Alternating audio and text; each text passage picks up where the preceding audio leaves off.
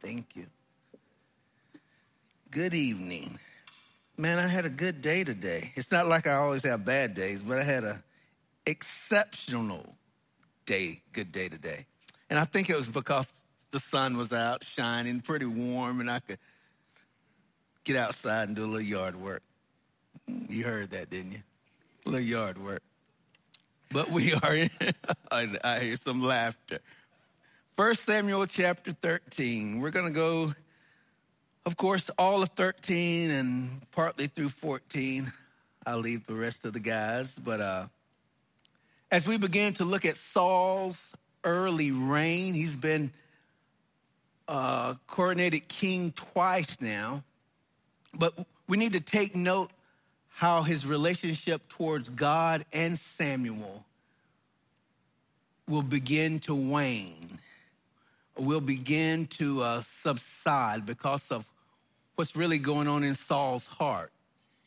He starts to make foolish and unwise decisions, and then he tries to cover those decisions up by really being disobedient to God with his lies. So chapter 13, verse 14 says this. I'm going to read from the New King James, but I'm going to do a couple of different versions here. New King James says this: Saul reigned 1 year, and when he had reigned 2 years over Israel. The New King James says this because when you read the NIV, you might think there's some discrepancies there, and we'll look at that. But the NIV says this in verse 1. Saul was 30 years old when he became king, and he reigned over Israel 42 years. Now, what's he saying is Saul's first was he was proclaimed king at Mizpah. Remember, as he was leaving, some cried out, how can this man save us? Then remember, he had his first victory against the Ammonites. That was still in the first year. So they go back up. This time they go to Gilgal. And they renew his kingship there. And in this second year, Saul will begin to go to war against the Philistines. That's what's happening. So it says Saul reigned 1 year. He defeated the Ammonites. And when he had reigned 2 years over Israel, he goes to battle against the Philistines. So remember, his battle against the Ammonites, when he slaughtered the 2 yoke of oxen and call the men of Israel to this battle. There was about 330 men that came out. Out of that 330,000 men, Saul establishes his army with just 3,000 men. So I guess he thought he had the choice, he had the best, but that's still a small number to me.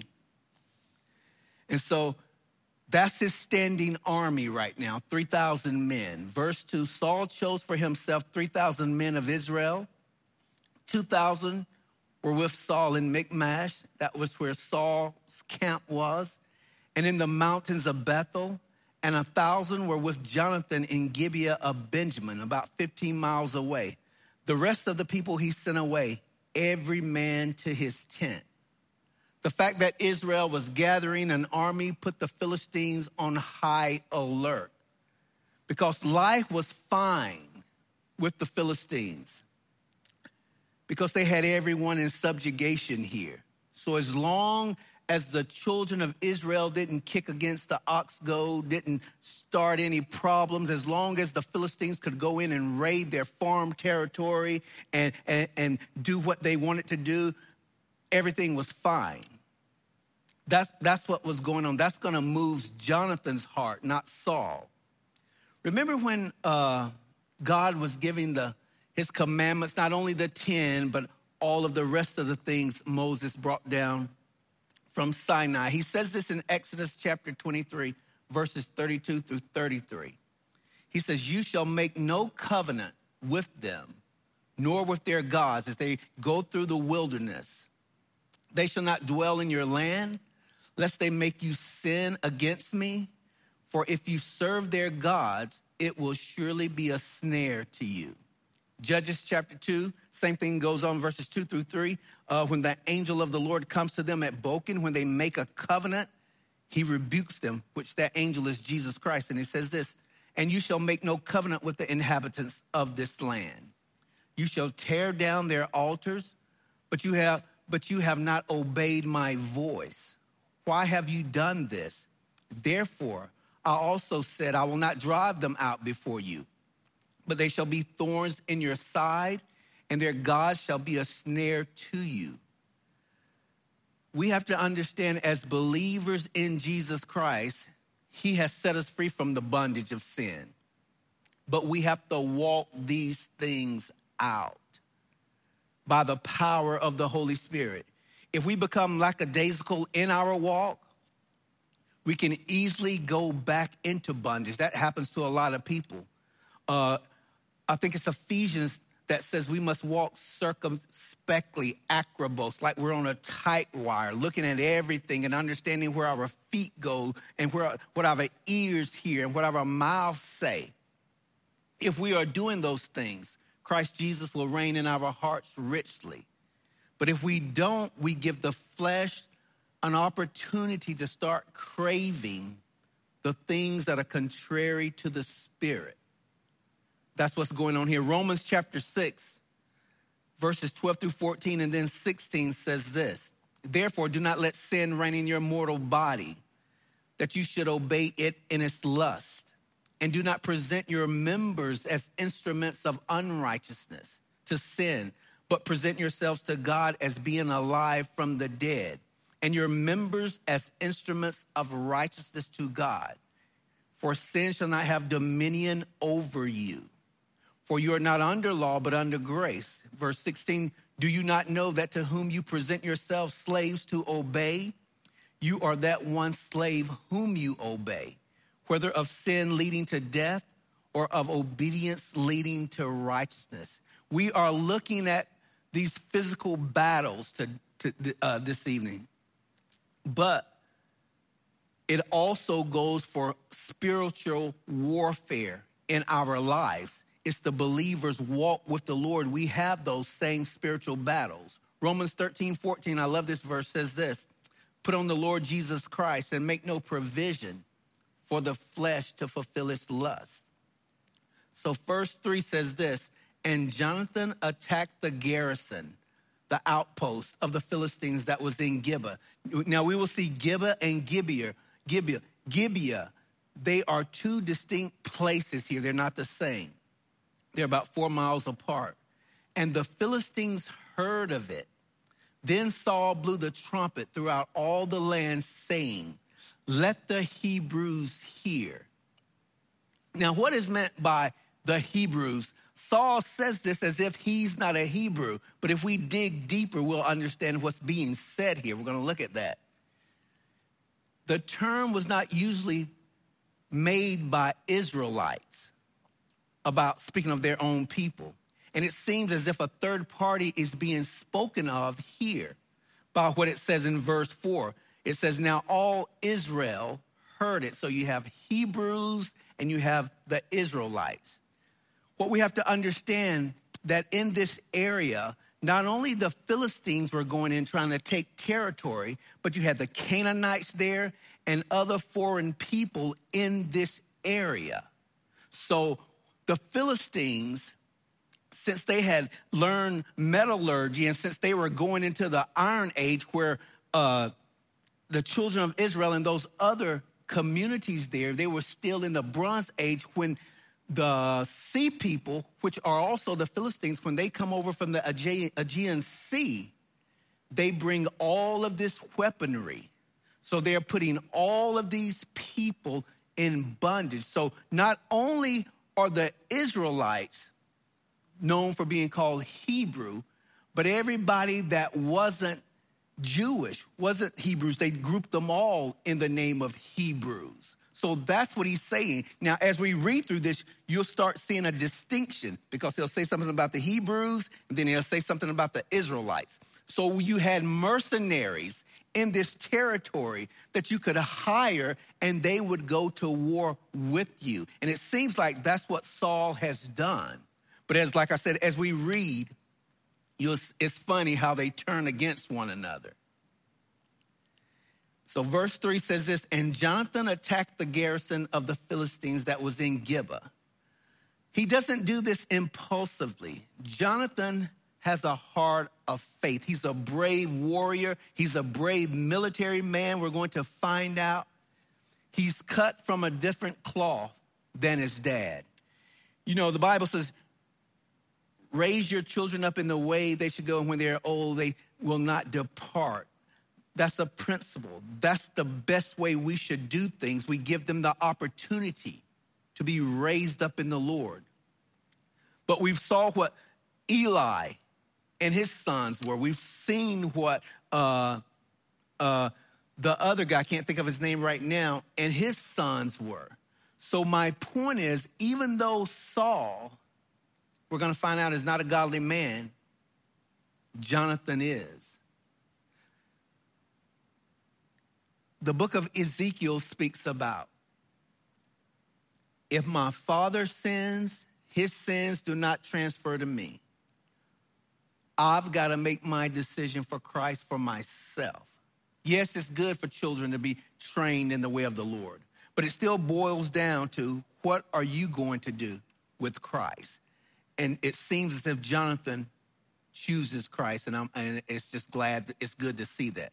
It says, of the Philistines that was in Gibeah, and the Philistines heard of it. This was a declaration of war. Then Saul blew the trumpet throughout all the land, saying, now notice what Saul says, let the Hebrews hear.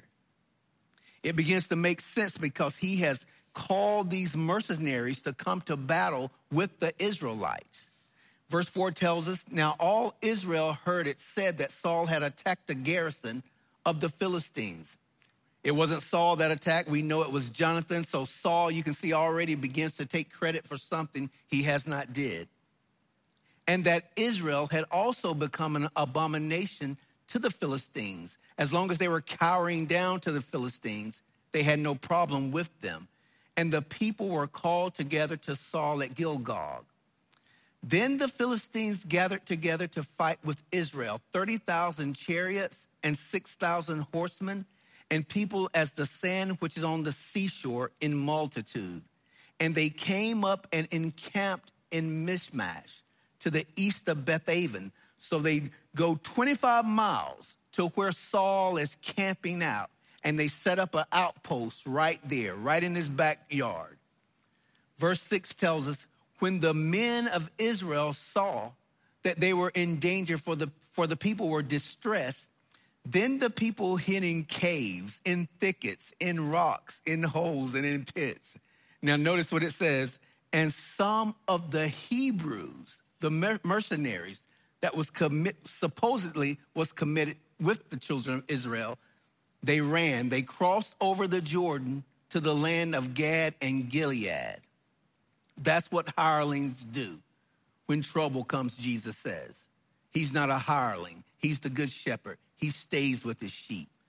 As for Saul, he was still in Gilgal, and all the people followed him trembling. Verse 8, then he waited 7 days, according to the time set by Samuel. But Samuel did not come to Gilgal, and the people were scattered from him.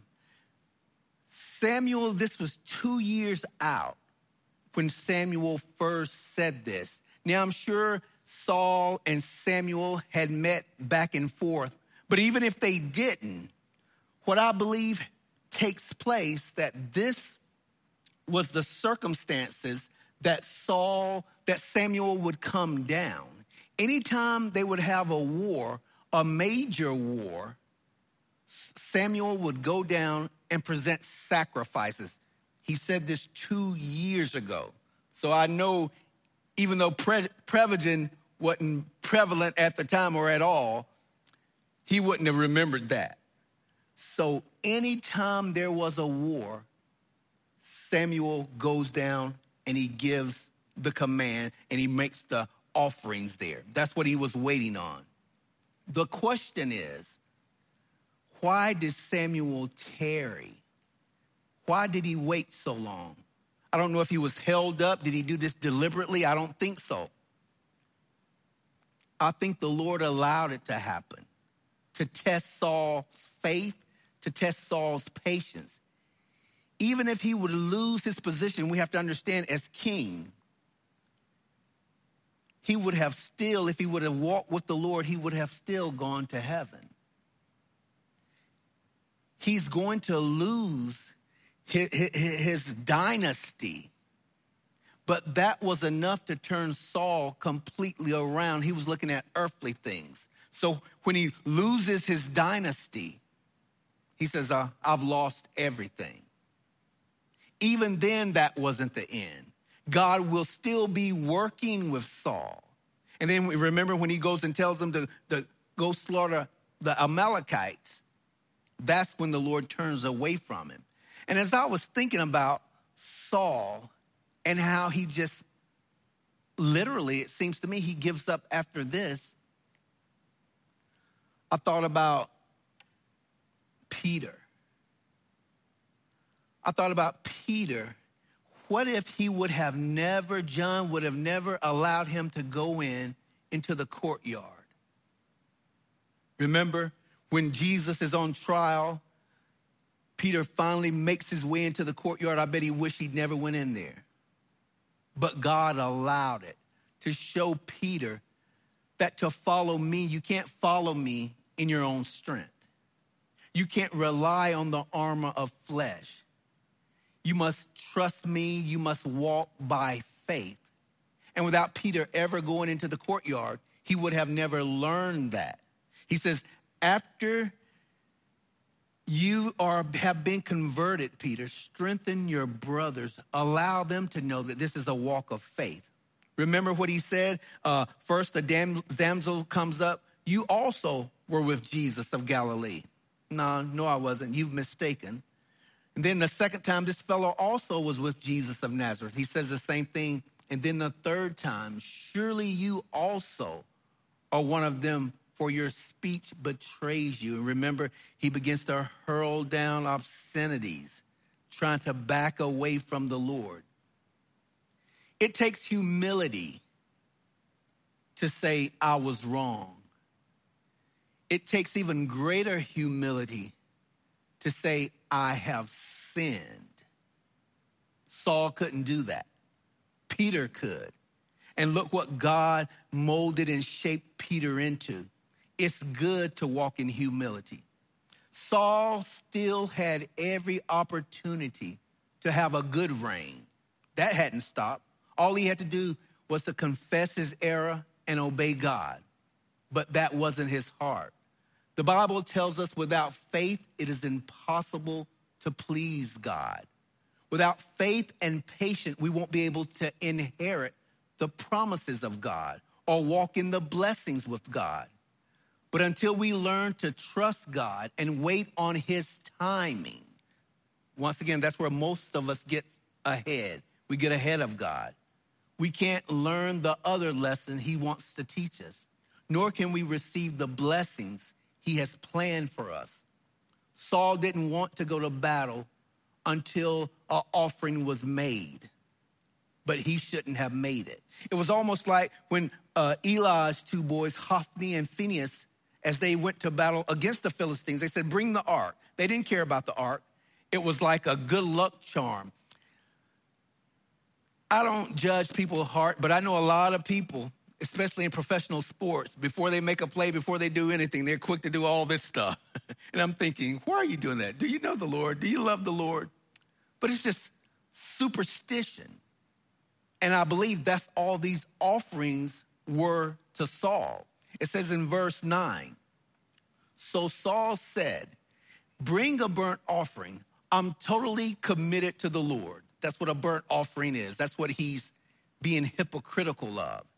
And peace offerings. I'm in fellowship with the Lord. Bring those things here to me. And he offered the burnt offering. Now, it doesn't say anything about the peace offering. Samuel must have stepped in at that time. Now, it happened as soon as he had finished presenting the burnt offering. That's amazing. It's crazy how it always works like this. If I would have just held out a little longer, if I would have just continued my trust that the Lord would strengthen me just a little longer. Romans says hope doesn't disappoint. Hope can make us shame when we yield, though. But he doesn't do this. The flesh wants everything when it wants it now. And that's what Saul is walking in. Romans 12:12 tells us this. Be joyful in hope, patient in affliction, faithful in prayer. That's what Saul should have been doing. But he does none of that. He says that Samuel came and Saul went out to meet him that he might greet him as if everything is okay. Either Saul was insensitive to spiritual things or he was just bold-faced and arrogant. He didn't care. 1 John 1:16 tells us this. If we say that we have fellowship with him and walk in darkness, we lie and do not practice the truth. That's what Saul is doing. That's what everyone does who say they know the Lord, they walk with the Lord, and their actions are contrary to everything the Lord says.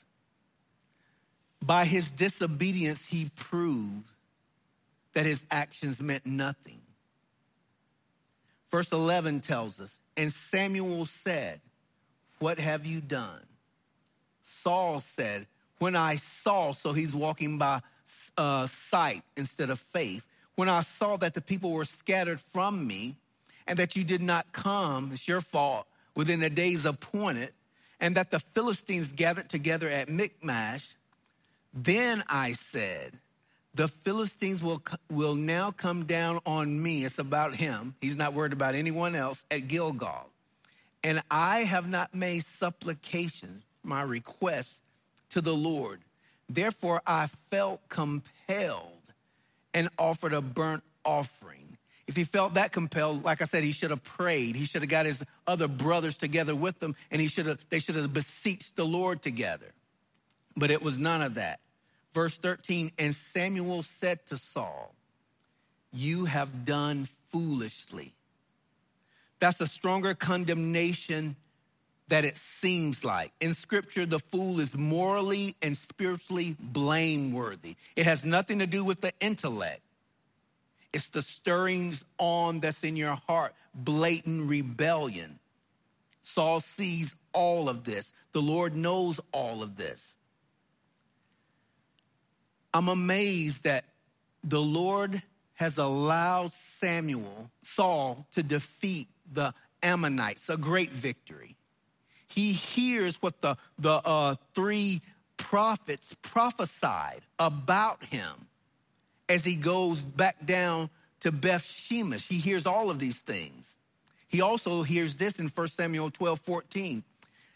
If you fear the Lord and serve him and obey his voice and do not rebel against the commandments of the Lord, then both you and the king who reigns over you will continue following the Lord your God. But at this first moment of strain, this first moment of inconvenience, the first moment that things really don't go right, he falls and leans on the flesh. He has no trust in the Lord. Samuel says, you have not kept the commandment of the Lord your God, which he commanded you. For now the Lord would have established your kingdom over Israel forever. That was God's heart. Remember, God chose Saul. Even though he wasn't from the line of Judah, he would have allowed that line to run out. But Saul squashes everything here because he was foolish, because he disobeyed God, because Saul was a man of fear also. He was fearful of the people, and that brought problems. The fear of man, Proverbs says, brings a snare. Jesus says, why would you fear man who can do nothing but destroy the body? I tell you who you should fear. Fear God, that after he destroys the body, he has power to catch your soul in hell fire. That's who you should fear. And even if we just walk with that, Jesus would rather for us to love him. That's what he wants. But if it takes to be in fear of him to get you to heaven, he'll take that also. But we need to obey him because we love him. Romans 3:8 says this, let us do evil that good may come. That's the logic of hell, not of heaven. Let us do evil that good will come. That never happens. So verse 14 tells us this. He says, but now your kingdom shall not continue. The dynasty will not last. It will not even begin. God takes his hands off of Saul right now. And as I was lying in bed, thinking of this scripture right here, I thought of David. And I correlated David with Saul here. We know David sinned mightily, his sin with Bathsheba, and how what he did was worthy of death.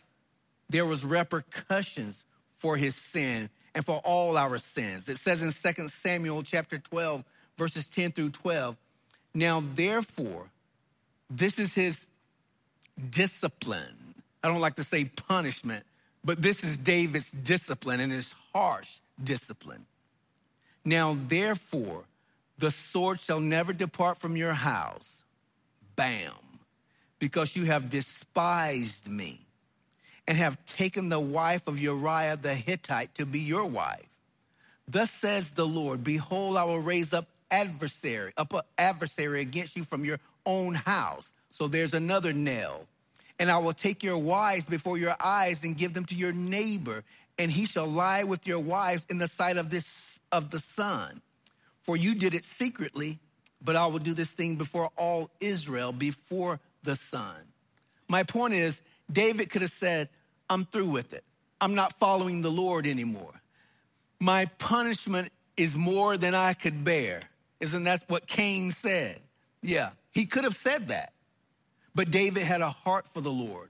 Saul didn't. He humbled himself, and he still sought after God. When discipline comes to the child of God, we must take it as God's love for us, because that's what he is. He's correcting us. And the Lord disciplined David so well, like he does all of us. When David writes his swan song, he says this. He closes out the last words of David. He didn't say anything about being a great king and a great warrior. He said, now these are the last words of David. Thus says David, the son of Jesse. Thus says the man raised up on high, the anointed of the God of Jacob and the sweet psalmist of Israel. David could have never wrote the psalms that he wrote without being broken. The Lord broke him. The Lord had to break him. And what he thought more of anything was being close, having a close walk with the Lord. And that's what he boasted in. So allow God to do his work in all of us. There will be discipline at times, but don't turn out of the way. Allow him to work in us, because it's going to prove for our benefit. He says, but now your kingdom shall not continue. None of his sons will succeed Saul on the throne. No one sins to his or herself. We must remember that. And we could say this is a stern judgment for Samuel taking so long to come. Saul waited 7 days. So why was the judgment so stern? But we shouldn't say that. The issue is what God is wanting everyone to see. You guys wanted a king. I allowed you to have a king. His name is Saul. He will be David. There will be many more kings. But don't get it twisted. Yahweh is your king. And when any other nation may rebel against their king, they might war back and forth. But when you rebel against the king of Israel, the judgment is paramount. There has to be, I want you to understand that Yahweh God is your king. Remember that when I ask you to do this and command you to do that. It reminds me of if you want to call it a harsh judgment here, it reminds me of that first century church, Ananias and Sapphira. I'm sure we've all said, man, Lord, that was pretty harsh. I've said it. All they did was say, we gave money, but we held back a little and we lied about it. We would call that a low white lie. And if you're honest, you would say that. God said, no. I've got to prove my point right here. Same thing he does here. This is a fresh church. And Jesus Christ is the head. And there must be sound and swift discipline here. Now, I believe with all my heart, Ananias and Sapphira is in heaven. We'll get to see them there. I might ask them about this. I bet you guys were surprised. Yeah, we were surprised. But it was swift judgment, and this is why it was swift judgment. Acts tells us this, so great fear, after this, he says, so great fear came upon all the church and upon all who heard these things. They weren't swift to be a part of the church. So now what Samuel does after the judgment of the Lord, you will be quick to obey me. You will be quick to obey me. The latter part of verse 14 says this, the Lord has sought for himself a man after his own heart already. Saul will be a great warrior, but he was a lousy shepherd. David will be a great warrior and a great shepherd because David understood being under authority. The Lord is my shepherd. The Lord is our shepherd. I shall not want. David understood that. And so when he came upon the throne, he shepherded his people Israel. He didn't rule with a rod of iron. A man after God's own heart here. And it seems as if at the spur of the moment, God had his man already. The Bible says Jesus Christ is the same today, yesterday, and forever. The great I am. He's in the past, he's in the present, he's in the future, so he can multitask. Of course he had his man. He had his man when he chose Saul. Saul would have lasted for a while, but David was always going to the throne. It's just like us. We are justified, we are sanctified, but already the Lord sees us as being glorified. That's where he sees us. That brings great comfort to me. So keep walking. Verse 15, then Samuel arose and went up from Gilgal to Gibeah of Benjamin. It seems without informing Saul of anything, what to do next. He turns and he leaves. The next time he turns, remember Saul will tear his mantle. So Saul still has a chance, but he doesn't say anything else to him. He just leaves. That was a foretaste of what's going to happen to Saul. But the Lord has not departed from him yet. And Saul numbered the people present with him, about 600 men. He started out with 300,000. He dwindled it down to 3,000. Now he has 600 men. Take heart. Gideon only had how many men? And he defeated a multitude, about 300 men. So Saul's doing pretty good with 600. He should have thought of that. Verse 16, Saul, Jonathan, his son, and the people present with them remained in Gibeah of Benjamin. But the Philistines encamped in Michmash. Jonathan knew the Lord was a great God. Jonathan knew the Lord, if we had faith, he could accomplish anything. God does not look at numbers. God looks at the heart. Do we trust him? Do we believe him to do all of the things he said he would do? That's what we have to look at. So Jonathan is a man of great faith. It says, then raiders came out of the camp of the Philistines in three companies. One company turned onto the road to Ophrah, to the land of Shual. Another company turned to the road to Beth Horon. And another company turned to the road of the border that overlooks the valley of Zeboim toward the wilderness. What they were doing, the Philistines were cutting off all exit ways, ways of escape, because they were about to go to war. Now, there was no blacksmith to be found throughout all the land of Israel. For the Philistines said, notice what they say, let the Hebrews, the mercenaries, the fighters, make swords or spears. the fighting men. But notice what it says about the Israelites. But all the Israelites would go down to the Philistines to sharpen each man's plowshare, his mattock, his axe, and his sickle. And the charge for sharpening was a pim. A pim was a quarter of an ounce, it said, of a silver, about 2/3 of a shekel. The shekel was used for payments. It's amazing. They only let them sharpen their agriculture utensils, and that's what they'll be fighting with. For the plowshares, the mattocks, the forks, and the axes, and to set the points of the goads. So it came about on the day of battle that there was neither sword nor spear found in the hand of any of the people who were with Saul and Jonathan. We're going to find out Saul and Jonathan had spears and probably a sword, but they were found with Saul, there it is, were found with Saul and Jonathan, his son. And the garrison of the Philistines went out to the pass of Michmash. So they're right in Saul's territory. Chapter 14, verse 1. Now it happened one day that Jonathan, the son of Saul, said to the young man who bore his armor, "Come, let us go over to the Philistines' garrison, that is on the other side, the new outpost." But he did not tell his father. And he probably didn't tell his dad because he probably would have vetoed it. Saul was like the cavalry, the last man to the party, the last man to the action. Let everybody go first. He comes in, he swoops in, and he gets all of the recognition without doing anything.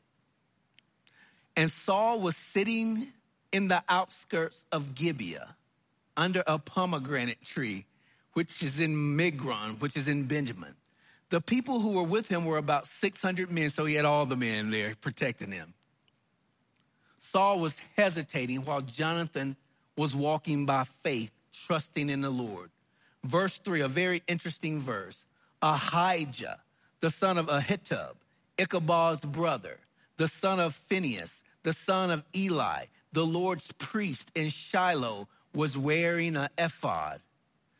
This, remember, is the family line that a man of God has sent a man of God to Eli to tell him what was going to happen to his sons, and the reason being. 1 Samuel 2:31 says this, "Behold, the days are coming," this is what he said, "that I will cut off from your arm and the arm of your father's house, so that there will not be an old man in your house." The arm means strength. 32, the latter part of verse 32. "And there shall be an old man in your, and there shall not be an old man in your house forever." Verse 34. "Now this shall be a sign to you that will come upon you: two sons of your two sons, on Hophni and Phinehas. In one day they shall die, both of them." That's exactly what happens. And Phinehas' wife, as she's giving birth, she dies and gives birth to a son, and they name him, she names him Ichabod. Now that's ironic. Not here that she names him Ichabod, the glory has departed, but check out who Saul's hanging out with. Samuel is gone back, and he's with this line of priests that does not have a good future. But God, in his mercy and grace, is still speaking to them. He says, "The Lord's priest in Shiloh was wearing an ephod," but the people did not know that Jonathan had gone. Verse 4, "Between the passes by which Jonathan sought to go over to the Philistine garrisons, there was a sharp rock on one side and a sharp rock on the other." These were two cliffs that Jonathan and his armor bearer are going to have to climb up, climb down, and go to battle in this ravine. That's the picture here. One cliff is named Bozes. It means shining. When the sun was up, the sun was shining on it. The other cliff is called Zena. It was meant for thorny, and they thought it was probably loaded down with blackberry bushes there. And if you know anything about blackberries, they have real thick thorns on them. It says, "The front of one face northward opposite Michmash, and the other southward opposite Gibeah." Verse 6, "Then Jonathan said to the young man who bore his armor, 'Come, Let us go over to the garrison of these uncircumcised.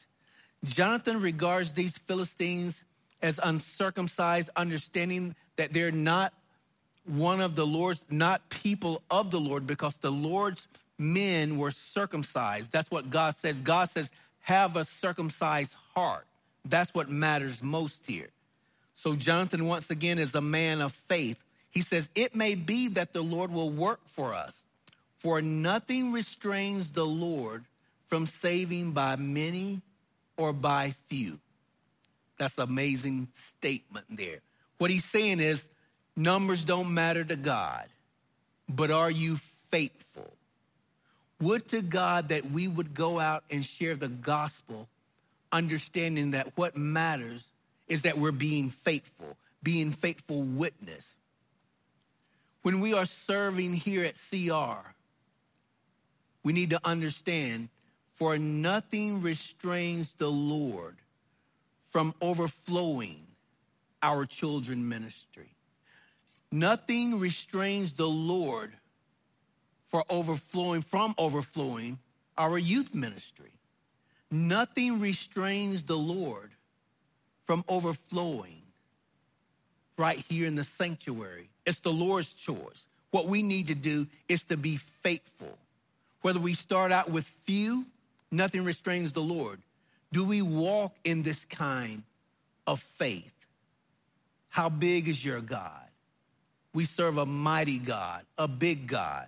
He can do exceedingly abundantly all that we could ask or think. Do we trust him? Jonathan was the one who says, let me shoot a venture of faith. Let's try this. We need to try things. We need to experience ways of ministering and sharing the gospel. Shoot that venture of faith. That's what he does here. The most hazardous, the most detrimental thing, I believe, to a church is inconvenience. I'm too inconvenienced to serve. I'm too inconvenienced to share the gospel. I'm too inconvenienced to come and play games here at the church in game night. All of those things, the enemy can raise up obstacles. But we have to push through those things. I've learned the things that I don't want to do and come to do at church, every time I come, that's when I'm blessed the most. If I can just beat the flesh down enough to get here, then I'm blessed. It will always be like that because we wrestle against this flesh also. So don't let inconvenience get in your way of serving the Lord. He says in verse 7, so his armor bearer said to him, do all that is in your heart. That's a good friend. Go then, here I am with you according to your heart. I believe this is the providence of God right here, working in Jonathan because he is faithful. Then Jonathan said, that's all he needed to hear. Very well, here's the plan. This is what we're going to do. Let us cross over to these men, and we will show ourselves to them. If they say thus to us, wait until we come to you, then we will stand still in our place and not go up to them. But if they say thus, come up to us. Now that, to me, that's not even logical thinking. But God doesn't think logically. God wants us to walk by faith. If I'm going to fight someone, and if I say, hey, come down to me, and if you come down to me, I know I probably need to run. He's got a lot of confidence. But they say come up, and they're going to be at a disadvantage going up. This is not a rock climbing wall, which is difficult for me to climb one of those. These are crevices. These are high crevices that Jonathan is trained, and his armor bearer must be trained and climbing up. And as they climb up, they're coming down and they're fighting. But God doesn't care. They're men of faith, and God is going to bless them for it. He says, if they say thus to us, wait until we come to you, then we will stand still in our place and not go up to them. They're confident. But if they say thus, come up to us, then we will go up, for the Lord has delivered them into our hand, and this will be a sign to us. The Bible says 1 will chase 100, 5 will chase 10,000, only if we trust in the Lord, not looking at numbers. Verse 11, he says, so both of them showed themselves to the garrisons of the Philistines. And the Philistines said, look, the Hebrews, no, they're not Hebrews this time, are coming out of the holes where they have hidden. Then the men of the garrison called to Jonathan and his armor bearer and said, come up to us and we will show you something. We will teach you a lesson. Jonathan said to his armor bearer, come up after me, for the Lord has delivered them into the hand of Israel. This tells you something about Jonathan. This should tell us that he has a close relationship with Yahweh God. Isaiah 30:21 says this, your ears shall hear a word behind you saying, this is the way, walk in it, whenever you turn to the right hand or whenever you turn to the left. That's intimacy. That's what we should all crave for, that kind of intimacy with the Lord. Verse 13, and Jonathan climbed up on his hands and knees with his armor bearer after him. And they fell before Jonathan. And as he came after him, his armor bearer killed them. That first slaughter which Jonathan and his armor bearer made was about 20 men within about half an acre of land. And there was trembling in the camp, in the field, and among all the people. The garrison and the raiders also trembled, and the earth quaked, so that it was a very great trembling. The Lord God honored Jonathan and his armor bearer, and he sent this earthquake. That's amazing. Verse 16. Now, 4 miles away, they're on this high crevice, mountain-like. Saul and his men see everything that's going on. Now the watchmen of Saul in Gibeah of Benjamin looked, and there was the multitude melting away, and they went here and there, speaking of the Philistines. Then Saul said to the people who were with him, now call the roll and see who has gone from us. He's worried about people listening to his orders.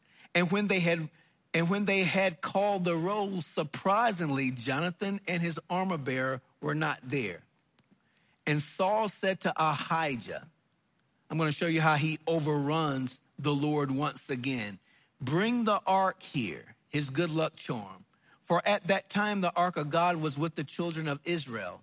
Now it happened while Saul talked to the priests, they were about to either cast lots, use the Urim or the Thummim to find out should they go, what should they do. Now it happened while Saul talked to the priests that the noise which was in the camp of the Philistines continued to increase. So Saul said to the priests, withdraw your hand. Don't pull the lots out. I'll make my own decision once again. So once again, he's not listening to the Lord. He's impatient. Don't worry about it. I'll take care of this myself. Then Saul and all the people who were with him assembled. And they went to the battle, and indeed every man's sword was against his neighbor because of the earthquake, and there was very great confusion. Now notice the Hebrews we were talking about here. Moreover, the Hebrews who were with the Philistines before time, so they had jumped ship and went to the Philistines, who went up with them into the camp from the surrounding country, they also joined the Israelites who were with Saul and Jonathan, since now they were winning. Likewise, all the men of Israel who had hidden in the mountains of Ephraim, when they heard that the Philistines fled, they also followed hard and after them in the battle. So the Lord saved Israel that day, and the battle shifted to Beth Aven. Don't jump ship. That's all we're going to read tonight. Don't jump ship. That's a good place to stop. It might get tough sometimes, but God is going to win. Jonathan, hey, we can be what we want to be with the Lord. The Lord has good things in store for his kids. But we must walk by faith. Even when it doesn't look good, even when it looks like we're going to lose, the number is few, we serve a big God. We need to wait on the Lord's timing. We don't need to get ahead of God.